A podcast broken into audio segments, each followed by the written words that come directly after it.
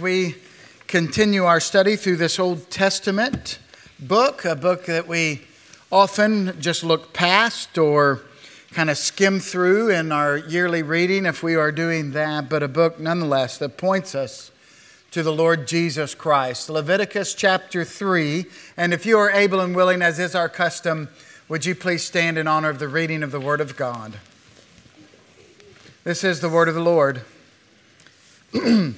If his offering is a sacrifice of peace offering, if he offers an animal from the herd, male or female, he shall offer it without blemish before the Lord. And he shall lay his hand on, hand on the head of his offering and kill it at the entrance of the tent of meeting. And Aaron's sons, the priests, shall throw the blood against the sides of the altar. And from the sacrifice of the peace offering as a food offering to the Lord, he shall offer the fat covering the entrails and all the fat that is on the entrails and the two kidneys with the fat that is on them at the loins, and the long lobe of the liver that he shall remove with the kidneys.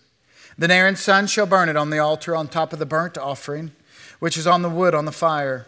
It is a food offering with a pleasing aroma to the Lord. If his offering for a sacrifice of peace offering to the Lord is an animal from the flock, male or female, he shall offer it without blemish. If he offers a lamb for his offering, then he shall offer it before the Lord, lay his hand on the head of his offering, and kill it in front of the tent of meeting. And Aaron's son shall throw its blood against the sides of the altar. Then from the sacrifice of the peace offering he shall offer as a food offering to the Lord its fat.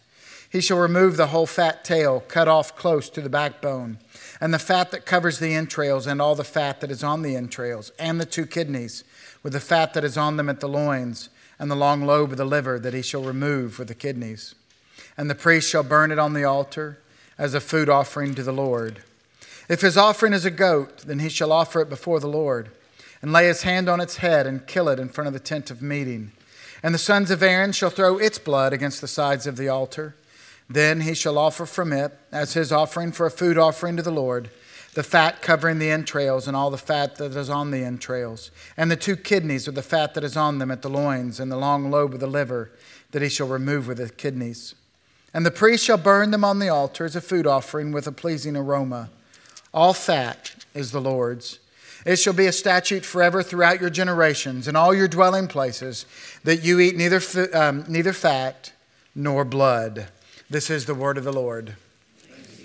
Would you pray with me, please?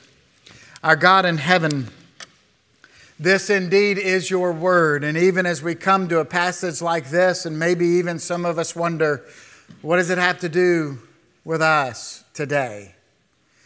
This is your word, and you tell us that your word is profitable for teaching, for rebuke, for training in righteousness. So, Lord, would you do that, just that, this morning in our hearts? Meet your word with your spirit. Mold us and make us into the men, women, and children that you've called us to be, and point us to your Son, the Lord Jesus Christ, who has brought us peace, and in whose name we pray. Amen. Please be seated. you know, we've mentioned before that sometimes these rituals and these sacrifices and these offerings, they may, well, for being honest, seem a little strange to us. We might even ask the question, as I said in the prayer a few moments ago, what possibly could all of these things have to do with us here in the year 2023? Could they really apply to life, to faith and life today on this side of the cross? The answer to that, of course, is yes. And still, yet, we must admit that we are, and we certainly feel and think sometimes that we are so disconnected in some ways historically and culturally from these things that they're hard to understand. And while there is that re- rich and deep continuity between the people of God in the Old Testament and the people of God in the New Testament, we must admit that there are also some discontinuities. For after all, they were looking forward in anticipation to the coming of the Messiah, and we, on this side, we look back to the completed work and to the shed blood of the Lord Jesus Christ.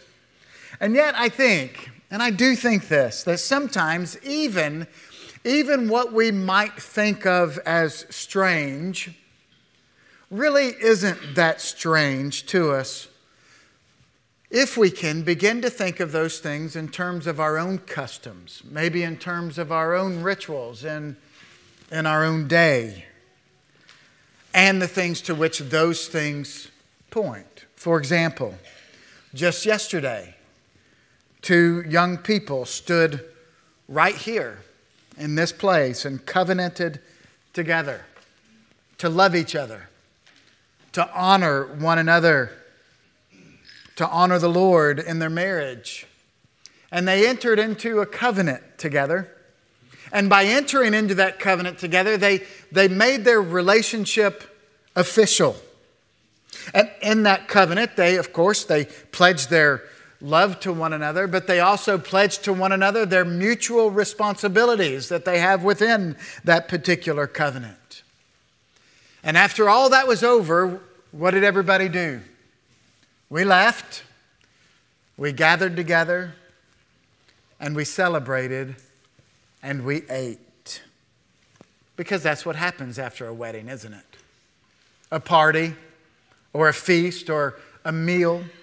It's a celebration and a confirming of the covenant that had just been made. Now, that practice is not unfamiliar to us. That practice is not strange to us. In fact, we, we get that. We, we participate in those quite a bit. And neither were those types of practices foreign to those in the ancient Near East.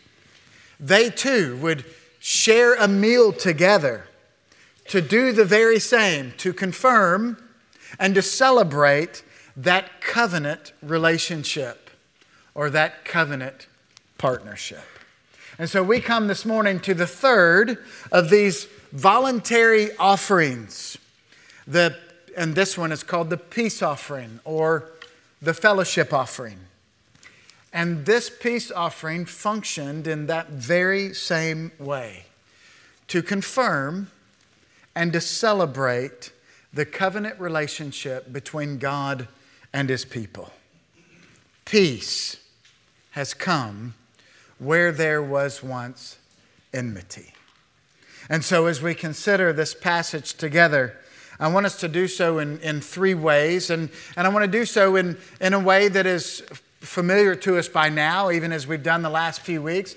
Not necessarily spending a whole lot of time on the specifics and what is, what is this little ingredient and that ingredient, but looking at what the offering teaches us, what we learn from it, and the one to whom it points. And so, as we do so, I want us to do so in these three ways. We're going to look first to peace and fellowship, we're going to look at fat and food, and then to food and fellowship. Most of these things we are very familiar with, right?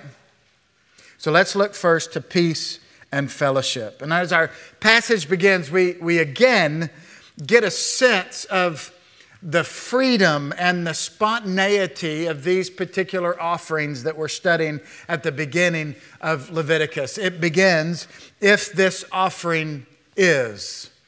So, this is another one of those offerings, another type of offering that can be given on a voluntary basis in response to God's favor, in response to what God had bestowed upon, upon his people. And it's, and it's interesting, isn't it? as we consider this and as we read through these things, maybe even as you were listening to Leviticus chapter 3 being read, that we may begin to have some questions about these sacrifices that, that maybe aren't answered until later in the book, or maybe, maybe they're not answered at all, and we're just kind of left with those questions. Um, for example, we might have the question of, well, could they come anytime. Could they come anytime to give any of these offerings? Did they, did they have to let the priest know when they were coming? Did they have to schedule an appointment with them? And so that they would be assured that the fire would be ready, the fire would be burning for their sacrifice? Well, this particular question is answered for us. It's not answered here in our text, but we'll learn when we come to chapter 6 of Leviticus that there was always a fire on the altar. In fact, the fire was to burn continuously. We're told, Fire shall be kept burning on the altar continually, it shall not go out. So think about that for just a moment. It's a continual fire. Where are they? They are in the tabernacle. And then what, what, what, what does Israel begin to do? They begin to wander. And they begin to wander for 40 years. And they take down that tabernacle. They rebuild that tabernacle when they stop. And the fire continuously burns. Over and over and over and over again. Why? Because it represents something within the life of Israel. The fire represented the power of God and the presence of God in their midst. And that power and that presence for the people of God never extinguishes, it remains. And, and, and also, again, it, it, it points us to the freedom that they have to come and to, and to respond to God. If one wanted to bring an offering and praise and, and thanksgiving of God uh, for God having reconciled man to himself, and thanks to God for having brought peace and fellowship between God and man, this, this was the offering to give. And they could bring it. I think this is important. I've, i mentioned it last uh, Sunday I'm going to mention it again this morning. I'm sure I'll mention it over and over and over again. I think we tend to think of Israel in the Old Testament that their, that their worship was somehow rote, that there was, it was lack of any affection, lack of any, uh, any spontaneity. But that's just not what we're given here at the first of Leviticus. And I think we ought to learn from that too. Neither is our worship to be devoid of spontaneity, devoid of any affection that's moved in our heart by the truth of the Word of God. And so, if they wanted to come and celebrate peace and fellowship with God, then this is the offering that they would bring. And, and there are a lot of similarities between this offering and the burnt offering. And, and that actually makes a lot of sense, and it makes sense as we think of it in, in, in these several ways. Here in this offering, uh, in both of those offerings, we have the shedding of blood. We have the animal that is to be offered that's free of defect, that is to be one without blemish. We have the leaning into the animal, as we talked about a couple of weeks ago, that, that identify that identification with the animal that's being offered, the laying on of hands by the one offering it. And in fact, in some ways, these two um, sacrifices and offerings are so similar that we might ask the question why even have a separate offering? I mean, they're, they're almost the same. So, why would we have a separate offering if the guilt offering um, is much like this peace offering? Well, part of that is its emphasis. Part of that is the focus. Part of that is what is being responded to by the people of God. What is it that God has done that the people are responding to? In the burnt offering that we studied a couple of weeks ago, the focus was on that Sorry, substitutionary, the substitutionary sacrifice, that aspect, that, um, that, um, that aspect of, of that sacrifice, the satisfaction of God's righteousness. But here in the peace offering or in the fellowship offering, the focus is a little different. The focus on, is on the peace that is brought between God and man because of the shed blood. So it's, it's not disconnected from it, but, it's, but it is similar. But it's also different. And let's not miss the reality here either. In order, in order for there to be peace between God and man, it still had a cost. It still takes the shedding of blood. That's why we have the shedding of blood in this sacrifice, like we did in the burnt offering, because there's a cost to bring reconciliation between God or between man and God. And, and again, that's why with this offering we have the same as in the burnt offering the slaughtering of that animal, the throwing of the blood on the sides of the altar. There is great cost to fellowship with the living God. And as is the case with many of these offerings, these, many of these were done together. In fact, we read just a few moments ago, sometimes the peace offering was actually given on top of the burnt offering. Why? Because the burnt offering served as the foundation for the peace offering. Blood has to be spilt. That's, that's why, too, though, while there are similarities here, there are also differences between the two, between the burnt offering and this, the peace offering. And the burnt offering, everything was burnt up. Remember that? Everything was burnt up, uh, up on the altar. But here, only specific parts of the animal were to be burned on the altar of the fi- uh, on the fire on the altar, and in, and it's the best parts, the choice parts, are burned upon the altar. Look at verse three with me. If it's from the herd, he shall offer the fat covering the entrails and all the fat that's on the entrails, and the two kidneys with the fat that is on them at the loins, and the long lobe of the liver that he shall remove with the kidneys.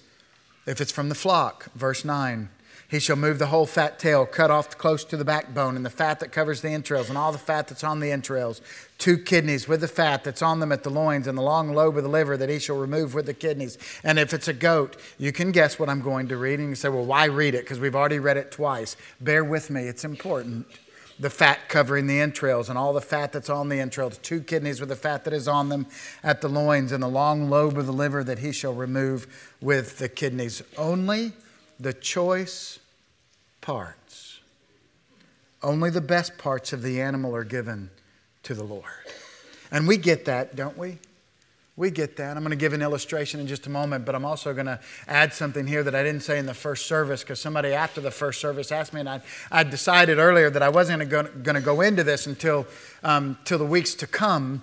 But it may be something that that um, I don't know about you, but sometimes if I don't get a question answered in my mind, I can't get it out of there and it just stays. And then really, I can't think about something else until I get that question answered. Well, you'll notice at the very end of chapter 3 where it says it'll be a statute forever throughout your generations and all your dwelling places that you either that you eat neither fat nor blood. That really bothered somebody because I didn't cover it in this morning's in the early service because I was saving that for later. But they're like, but I just, you know, it's just that's a question that I need answered. Let me answer that just very quickly, very quickly, and allow me not to answer it fully. Okay, a quick answer, but not a full answer. And then we'll come back to it in, in weeks to come. Is this something still that we need to consider? What did God demand from those sacrifices? The best parts, the choice parts, the fat, and the blood. Which side of the cross are we on? We are on this side. Brothers and sisters, the fat part of the sacrifice has already been given. It's been given in the Lord Jesus Christ, the finest, the perfect, the Lamb without blemish. It's been given already. That's part of why when Peter and Cornelius in, in Acts that they've got the freedom to eat things, they weren't, they, you should not have the freedom to eat. Why? Because Christ has come. The blood has been shed. The finest part, the choice part, the fat part has been given. Okay, so I'll just answer that quickly for now. We'll come back to that in the weeks to come. But now you can move on with me and think a little bit, okay? Um, the best parts here in Leviticus, the best parts of the animal are given to the Lord. And again, we, we get that. We've learned that. The first fruits, right? The first fruits.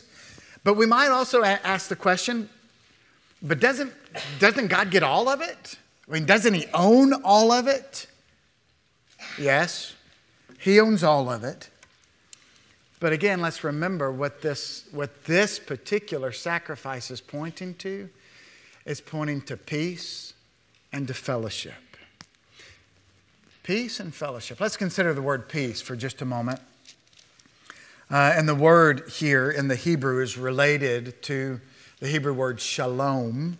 You've probably heard that before. Um, in English, we, we think of peace as the absence of strife. And that's part of it, for sure. But, but, but notice, in the English, we think of it negatively, not, not, not in the way that it's bad, but negatively, the absence of something rather than the presence of something. So when we think of peace, it's the absence of strife. We've got no strife. I just want a little peace and quiet is what we say. And that's how we think of peace. Certainly that's part of it, but that's not all of it. It's not all of it. In the Hebrew, it's much broader. In the Hebrew, it's much more encompassing because, it, because not only does it not have strife, but there's added to that harmony. There's added to that completeness. There's added to that wholeness. There's added to that prosperity. That's shalom, not just the absence of negativity, but the but you've, you've got wholeness and completeness and prosperity. And how, how appropriate is that? Because that's the reality of restored fellowship with our God. And this offering points to that reality and the fact that only parts are burned actually communicates to us that it actually communicates to us God's grace his kindness and his goodness to those with whom he is in fellowship. What do I mean by that? Well, we ask the question what about the parts that aren't burnt on the altar? What about those? The rest of it. What of the rest of it? Well, that's not answered here in our particular text, but it is answered in the specifics of chapter 7. The rest of the animal that's not burned upon the altar is divided among the priest and the offerer to then be enjoyed in fellowship and in communion with one another within the people of God. So think about that with me for just a moment. This is a fellowship meal, is what it is. This is a covenant meal expressing a relationship between the offerer and the Lord, but doesn't just affect the individual offerer and the Lord, but the offerer, the Lord, and the Lord's people. Now, your, mind, your minds might be going to, well, that sounds a little bit like the Lord's Supper that we, that we celebrate every Sunday. Good. Let your mind go there. That's where it should be going but before we go there, let's think about fat and food for a moment. Because that actually, not just because we like fattened food, but because that will help inform our thoughts as we, uh, when we get to that part at the end with food and fellowship. Uh, and I've already mentioned, I've already mentioned that these, the best parts, the fat parts, they were burned up on the altar of the Lord. And, and again, as we read through this, we see that familiar refrain, don't we? A pleasing aroma. We see it in verse 5, then we see it again in verse 16. A pleasing aroma before the Lord. And in our culture, we often cut the fat parts off of the meat, don't we? We see that as the undesirable part of the meat. We want the center cut. We want the, um, sometimes we want that, that, we want the filet mignon or you deer hunters, you want the tenderloin. You want the back strap. You want that that's not, that doesn't have the fat around it. You want that clean cut of meat. But for ancient Israel, and brothers and sisters, I know, I know the cost of eggs, the cost of meat, and we're going, oh my goodness, it is just getting where I can hardly even afford the food that we used to eat. For ancient Israel, meat was truly costly. It was tr- they couldn't hop down to, as we talked about last week, to the corner market or to Walmart or to Harps or to Allen's or Aldi's or wherever it is. They couldn't do that. Meat was costly. It was costly to their very livelihood. And for them, the fat, oh, that sweet fat. That part of the animal was considered a delicacy. It was the very best part of the animal. In fact, in our English words, using our English words, fat and finest are actually interchangeable in that sense. Because speaking of wheat, for example, the best part of wheat was called the fat part of the wheat. Of course, wheat doesn't have fat like that, but they called they called that part of the wheat the fat part of the wheat because it was the best part of it. It was the finest part of it. And not only, not only the fat, but also the liver and the kidneys, these things were also given to the Lord. Why? Because they were the choice organs. They were the best to eat. It is, again, offering the best parts to the Lord, not leftovers, not the parts that we don't want, but the best parts to the Lord. And, and we get that, don't we? If we were to have someone over for dinner, and, and you know, it shouldn't really have to be somebody important, but let's just say that we have somebody over for dinner and it's somebody that we admire, somebody we look up to, somebody even that might be a hero to us. And I, I grin here because I won't tell you who it was, um, nor will I tell you who they admired. But somebody told me yesterday that somebody in our church really admired somebody else, and that person will know who it is.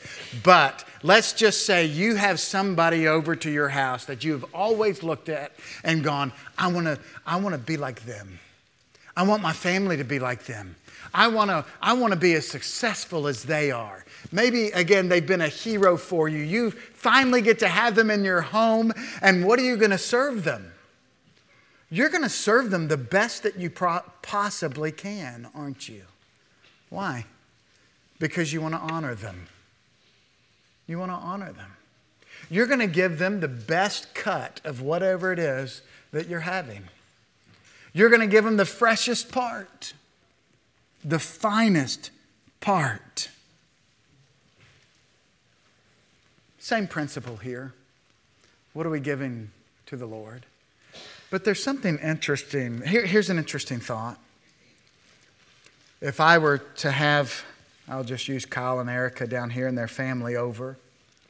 If I were to have Kyle and Erica over to my home and I wanted to give them the best part, wouldn't it make sense for me to know what Kyle and Erica believe to be the best part? That I must know the people to whom I am giving an offering. And I might give them something that I think is the best part, but they don't. What's the principle here? God tells us what the best part is. And we give Him that. We're not free to worship God in any old way we want to worship Him. We worship God according to His commands. Now, I think there's more to that than just that, too. I think there's a application among us. Last week, I used an illustration with the children with a donut and a heel. Most of you were here from that, some of you weren't, but for those of you that weren't, I was use this illustration that you have a donut and a heel. Which one would you rather want? Of course, you'd want the donut. So you give the donut because it's the best that you had. Well, of course, I knew somebody slash Jenny was going to say something to me about this after the service, and she did, and so did several others. A few people did. And as, as strange as it sounds to me, for some of you, apparently, you prefer the heel over a donut. And while I do not get it, it still serves as a great lesson and a great example here. Because we can learn something from this. You know, we do need to know what the one to whom we are offering wants what the one to whom we're offering desires, we don't have the freedom to determine for God what are the choice parts. Again, He defines, He declares what He wants. We worship Him according to His commands. But the application horizontally here is this living in covenant community together. What if I were to see Jenny giving a heel as an offering to the Lord when she had the freedom to give either a heel or a donut, what if I see her giving a heel and then I conclude of her, what in the world is Jenny giving a heel for? She can afford a donut. Why didn't she give a donut? You see what I'm getting at? I don't know Jenny's heart. Here I am judging what she's giving to the Lord when I don't have all the information. And it comes down to what? Something one of my seminary professors used to say. Well, I'll say this first. You see, for Jenny, while there's freedom there, she would have been giving the best part. She would have been giving that part that was her favorite in recognition to the Lord. She's giving of what she loves, she's giving of what she cherishes. For you see, where there's freedom there, the heart of the matter is the matter of the heart. It's a matter of the heart. Who am I to judge what somebody else gives? The Lord knows, but I don't. I don't. But for each of us, we are to give our best to the Lord.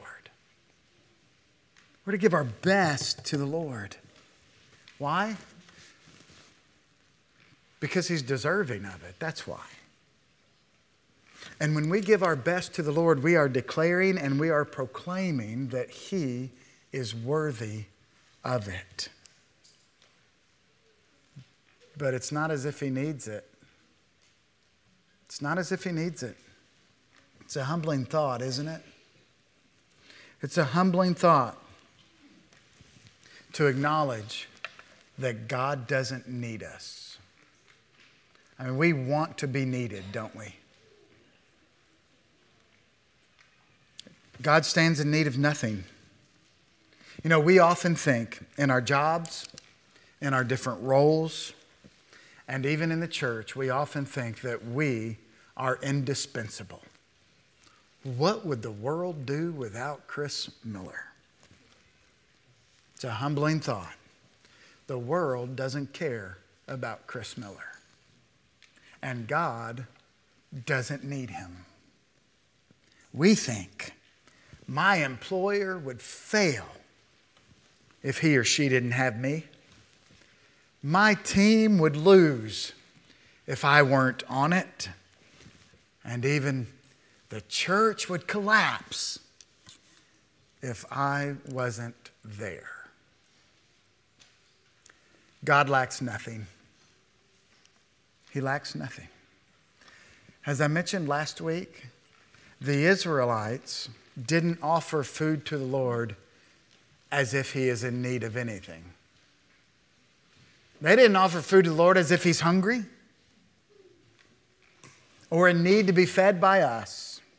Uh, John Currid, one of my old professors, he quotes an uh, ancient Near East archaeologist whose name was L.K. Horwitz. But L.K. Horwitz says, the whole tenor of ancient Israel's belief in Yahweh is irreconcilable with the idea that God is fed by sacrifice, bound up as this is with God's dependence on man. Here, the offering of food and drink reminds me that God is the sole giver of life and nurture. And it is for this reason that their gift to Him takes the form of the necessities of life. It is not us who give to God but it is God who gives to us. And then what? Well, and then we do respond to that which He's given. We do not feed Him, but He feeds us. And that leads us to our last division quickly food and fellowship. Um, again, as I stated before, this is a peace offering, it's a fellowship offering. Um, th- this offering declares that through the shed blood, there is no longer enmity between God and man. There's no longer this conflict between man and God or God and his people. Where there was enmity, there is now peace. And the, and the blood of these sacrifice, even as we learned, eh, the blood of these sacrifices, I should say, even as we've learned, can't accomplish that. But they only point to the one who does. These things all point to the Lord Jesus. Speaking of the Lord Jesus, the Apostle Paul says in Colossians 1, and just listen to the language For in him all the fullness of God was pleased to dwell, and through him to reconcile to himself all things, whether on earth or in heaven, making peace by the blood of his cross. And you who were once alienated and hostile in mind, doing evil deeds, he is now reconciled in his body of flesh by his death in order to present you holy and blameless and above reproach before him. I mean, when we read that there in Colossians, it's easy to see, isn't it? It should be. It should be clear to see how this, how this peace offering points us to the Lord Jesus. It should be clear to see how it points us to, how it's fulfilled in and how or by and how it culminates in the Lord Jesus. I mean, the prophet Isaiah tells us that Jesus is the prince of what? Peace. He's the prince of peace. He has brought peace by the shedding of his blood.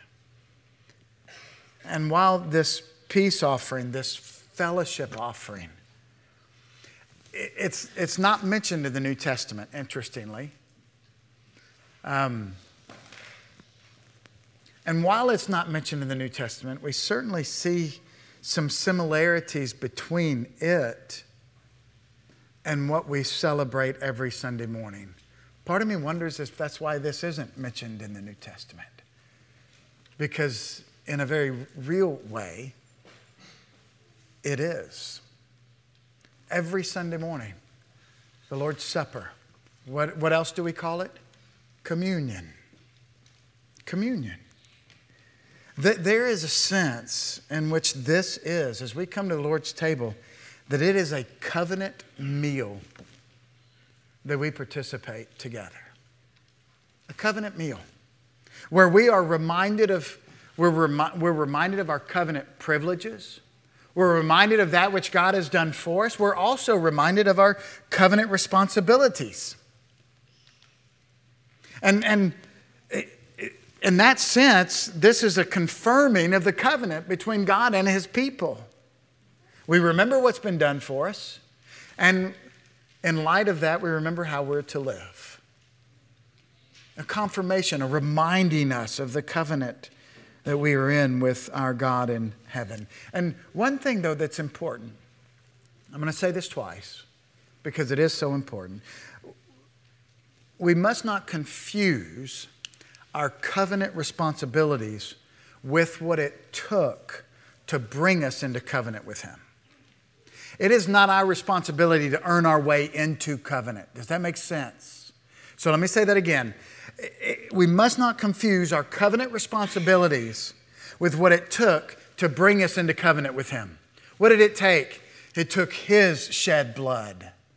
Our responsibility flows from that reality, flows from the fact that He has done all things for us. That's our covenant responsibility in light of what God has already done, in light of what it's cost. We don't pay that the shedding of blood for the forgiveness of sin. Jesus has paid that. But what does that mean for our responsibility? As members of the covenant people of God. How do we live in response to that which God has done? A, a, an easy example uh, to use as we, as we seek to apply this to everyday life and living. An easy example. How do we respond to what God has done for us? How, is it, how do we forgive others? How do we forgive others in light of the fact that God has forgiven us? How do we do that? Do we do we desire to exact things from others? Oh, I'll forgive them eventually, but they've really got to work it off first. I'm going to make them pay for it first. Is that how is that is that our response as covenant members? Oh, I'll forgive them, but not really forgive them because it hurt too much. Do we exact from them a cost? Do we withhold from others that which we have received from the Lord? And think about it. My brother or sister has only sinned against me, another sinful person. When we sin, we sin against the all holy God. And He forgives us. Do we forgive others even as we have been forgiven? That's one way to apply that. Several others. But that's part of our responsibility, isn't it? But that's our responsibility, again, because of what God's done for us in Christ. And we remember that here at the Lord's table. And, and this is going to be this is going to be me fencing the table here because the last few minutes I'm going to talk about the Lord's table. So once I'm done here, I'm going to walk down, I'm going to read, and then I'm going to pray, and we'll come to the Lord's table. as we come to the table, remember that it's, it's Him who has given. It's God who's provided the food. We do not bring the food to Him, but He has sent the food to us, ultimately, the bread of heaven. We do not feed Him here at the table, He feeds us.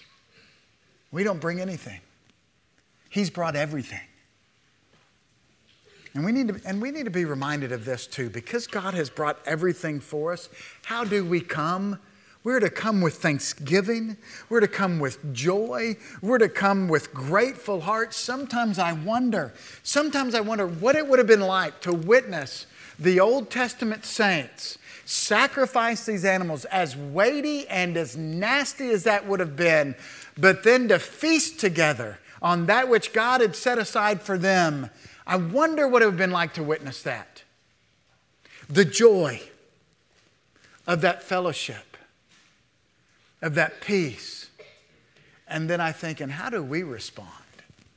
And we're on this side of the cross with blood having been spilt by the Lord Jesus. How do we come?